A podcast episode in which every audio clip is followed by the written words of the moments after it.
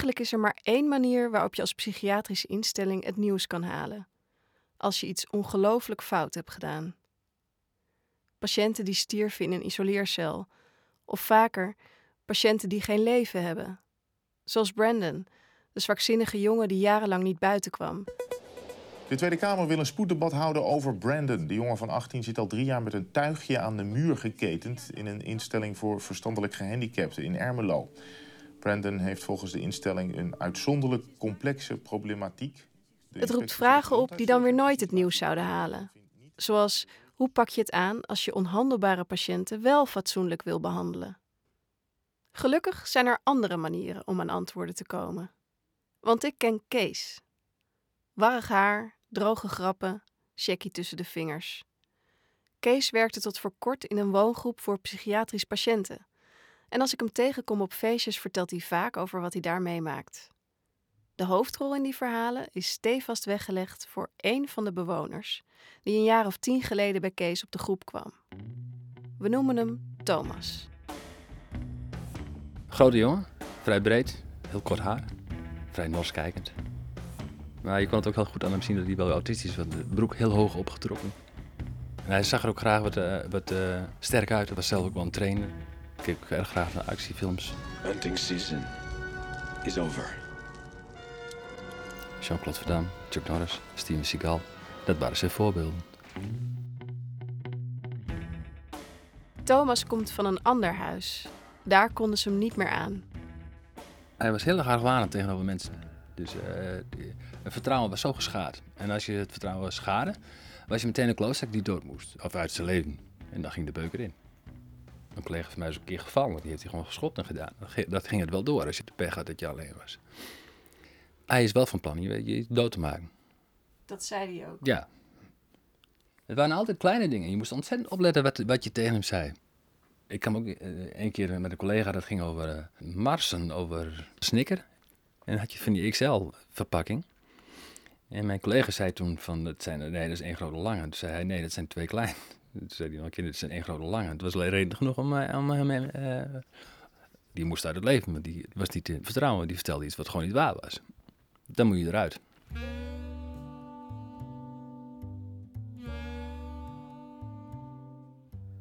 Hij ging ook mensen gewoon controleren of het klopt. Maar op een gegeven moment had je ook nog wel, ik weet nog wel, de blauwe vinvis. Of dat een vis was of een zoogdier. En dat is dingen ging die ook echt vragen. Kees is een blauwe vinvis een vis. Ja, daar heb ik al gezegd, ja, het is een vis, want het is logisch, blauwe vinvis. Maar een walvis is volgens mij een zoogdier, of niet? Ja. Ja. Dus, maar dan ging je wel in opschrijven van, luister, dit is zo en zo heb ik het uitgelegd. Maar het klopt dus niet. Dus zodat jouw collega's wisten, als hij ook vraagt, is een blauwe vinvis een vis? Dat ja. ze zouden zeggen... Het is een vis. ja. Het is een beetje als je dan met hem bezig bent als een soort tijdbom, lijkt me. Ja.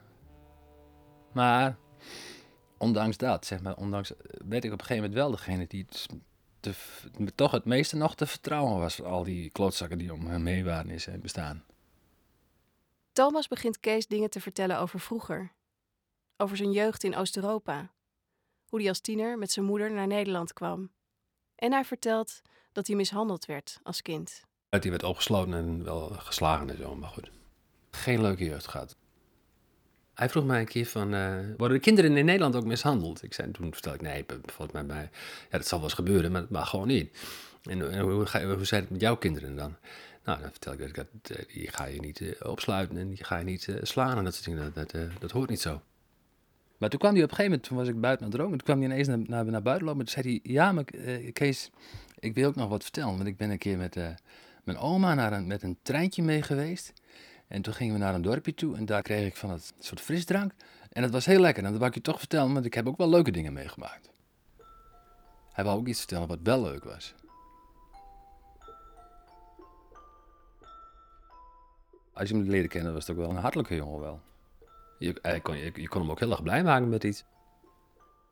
Ja, we gingen altijd toeren met, uh, met Thomas. En dan uh, hadden we een oud busje. En dan uh, smiddags gingen we eventjes toeren. Hij wilde heel graag naar paarden. En dan ging hij met paarden knuffelen. Dat was heel mooi om te zien. En dan zei hij ook altijd, vooruit met jouw roesbak.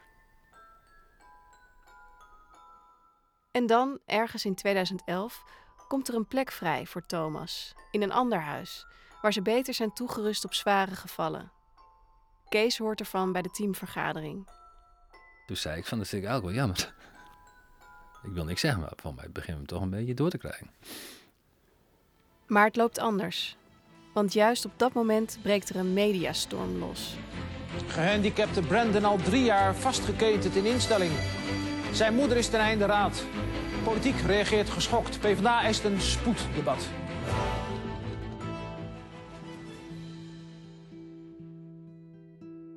De plek die vrij was gekomen voor Thomas gaat naar Brandon. Thomas blijft. Kees is opgelucht. En een tijd lang lijkt het goed te gaan met Thomas. Want op een gegeven moment was die agressie richting het personeel wel al gewoon echt minder, zeg maar. Maar het probleem was dat het omsloeg naar hemzelf. Het is lastig om aan te wijzen waar het precies misging.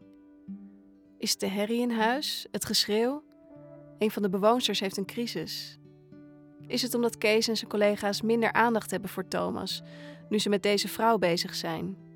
Of zijn het te vele wisselingen in het team? Hoe dan ook, Thomas is sneller somber. Bij de kleinste tegenslag gooit hij het bijltje bij neer. Hij kon heel erg zeggen van eh, als, het, eh, als hij slechte dagen had, van, dan wou hij ook meteen dood. dan had hij niet dat hij dat tegenvoorbeeld kon bedenken. En daar op zich kon je er ook bijna niks tegen inbrengen. Want hij zei dan ook van, dan heb ik ook geen klotenleven meer. Dus dan kan ik beter doodgaan. Ja. Ik heb wel tegen hem gezegd, van, dat wil ik niet hebben, want, dan, eh, dan, uh, want ik wil jou niet missen. Al iets anders kon ik ook niet verzinnen. En dan, op een dag bij hun dagelijkse wandeling in de omgeving, probeert Thomas voor een auto te stappen. Gelukkig rijdt de auto niet hard en loopt het met een sisser af. Maar vanaf dat moment moeten Kees en zijn collega's steeds bedacht zijn op een nieuwe zelfmoordpoging. Stoppen met de wandelingen en Thomas binnenhouden is geen optie. In de woongroep geldt als regel dat de dagelijkse routine nooit doorbroken wordt. Dit is juist om de bewoners te helpen om na een inzinking de draad weer op te pakken.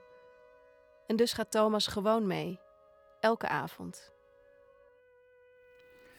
Maar dan kon je al een beetje aan, meestal wel aan merken zeg maar, of hij wat uh, opgewekt was of niet. Dan ging hij wel vaak wel op een gegeven moment wel weer enthousiast ergens over vragen. Dat was vaak wel een ding dat je wist dat hij uh, toch nog wel uh, goed in zijn vel zat. Maar soms ging je weg en dan kon je niks aan hem lezen. Dan stap je de deur uit en dan zei hij, ja. En dan, dan was het afwachten wat er gebeurde. Ik kan me voorstellen dat je daar dus de hele tijd mee bezig bent dan, als je Ja. zoiets met hem doet. Ja, dat was bijna niet meer te doen. Dan, zat je gewoon, eh, dan liep je bijvoorbeeld voor hem en dan eh, zat je gewoon over je schouder te kijken van, eh, dan kwam een auto aan van, eh stapt hij ervoor of niet? Ik heb de teamleider gebeld. Ik zei, als jullie hiermee doorgaan met het, eh, eh, de manier waarop jullie werken, dan kan ik op een briefje geven dat Kees straks overspannen thuis zit. Dit is Kees zijn vrouw, Lolkje. Ze ziet dat Kees steeds meer uitgeput raakt. Heel erg moe, heel gefrustreerd heel vaak. eh, snel, eh, nou ja, kleine dingetjes. Nee, ik was heel erg moe. Ik ging gewoon, eh, ik kon bijna de hele dag verslapen als ik niet aan het werk was. Maar ook op zijn vrije dagen wordt Kees regelmatig gebeld. Als Thomas weer zijn woede-uitbarsting heeft. Dan ben ik ook eigenlijk de bitch. dat weten ze wel. Dat ik gewoon altijd zeg, nee, ja, Kees is er niet. Nee, Kees heeft het druk. En, eh, maar ja, dus ze belden ook niet meer hier naartoe. Dan belden ze hem via de mobiele telefoon. Dus we rechtstreeks naar hem. Dus ik krijg geen telefoontjes meer van zijn werk. ik zei, nou, wat vinden ze nou van mij op je werk? Ja, ja, ja. ja, ik wilde hem wel in bescherming nemen natuurlijk. Dat zat ook wel gelijk. Maar eh, het leek net of gewoon de situatie was zoals die was en daar moesten we het mee rooien, zeg maar. hè.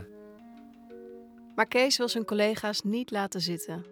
Hij is een van de weinigen die Thomas durft te benaderen als hij agressief is.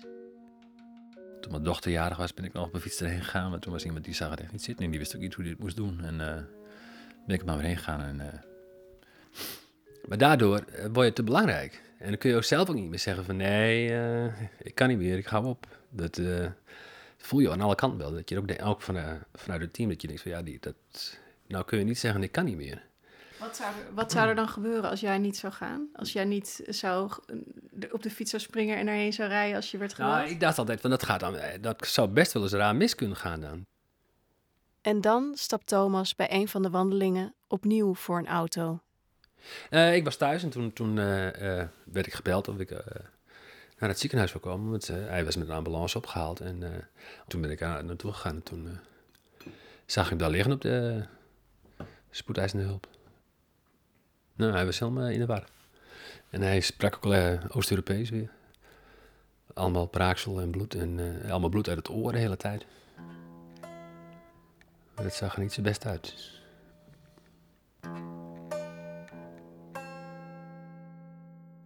Thomas herstelt redelijk van zijn verwondingen, maar heeft wel hersenletsel opgelopen, waardoor hij nog ongeremder is dan hij al was. Er wordt een andere plek voor hem gezocht. Niet lang nadat Thomas weg is van de woongroep, gaat Kees onderuit. Hij zit een half jaar overspannen thuis.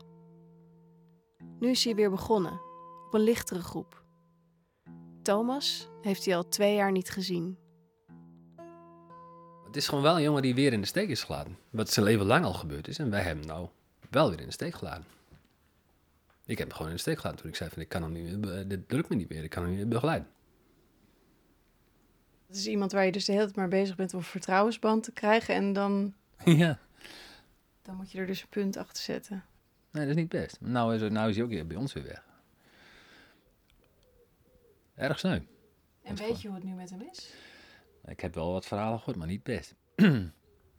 wat heb je gehoord? Nou, dat hij uh, geboeid uh, in een uh, afgesloten ruimte leeft, volgens mij. Dat heb ik gehoord. Erg lastig. Ik zou hem bijna niet onder ogen durven te komen. In de zin van dat hij dan zegt van je hebt me in de steek gelaten. Als je dat gaat zeggen. zou ik niet, zo zou ik niet weten wat ik dan moet zeggen.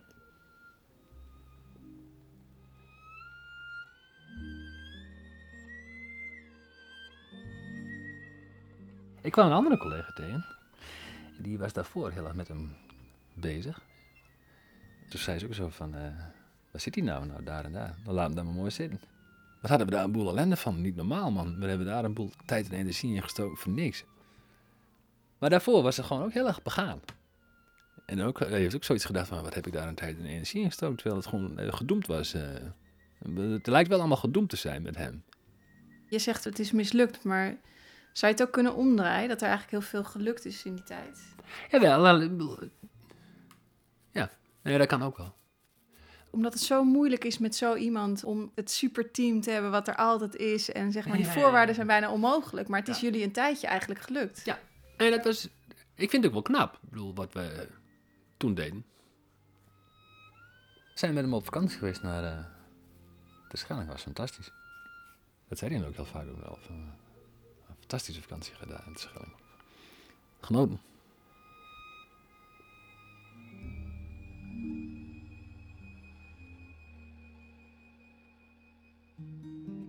Het liefst had ik Thomas zelf opgezocht, maar dat was niet mogelijk. Daarvoor is hij te wantrouwend, te snel van zijn stuk, te kwetsbaar. Maar ik weet nu wel hoe het echt met hem gaat. Kees zag er als een berg tegenop, maar uiteindelijk heeft hij het nagevraagd bij collega's. En het antwoord viel mee. Thomas zit niet vastgebonden. Het personeel gaat zelfs weer met hem naar buiten. En wat Kees het belangrijkste vindt, hij is niet opgegeven.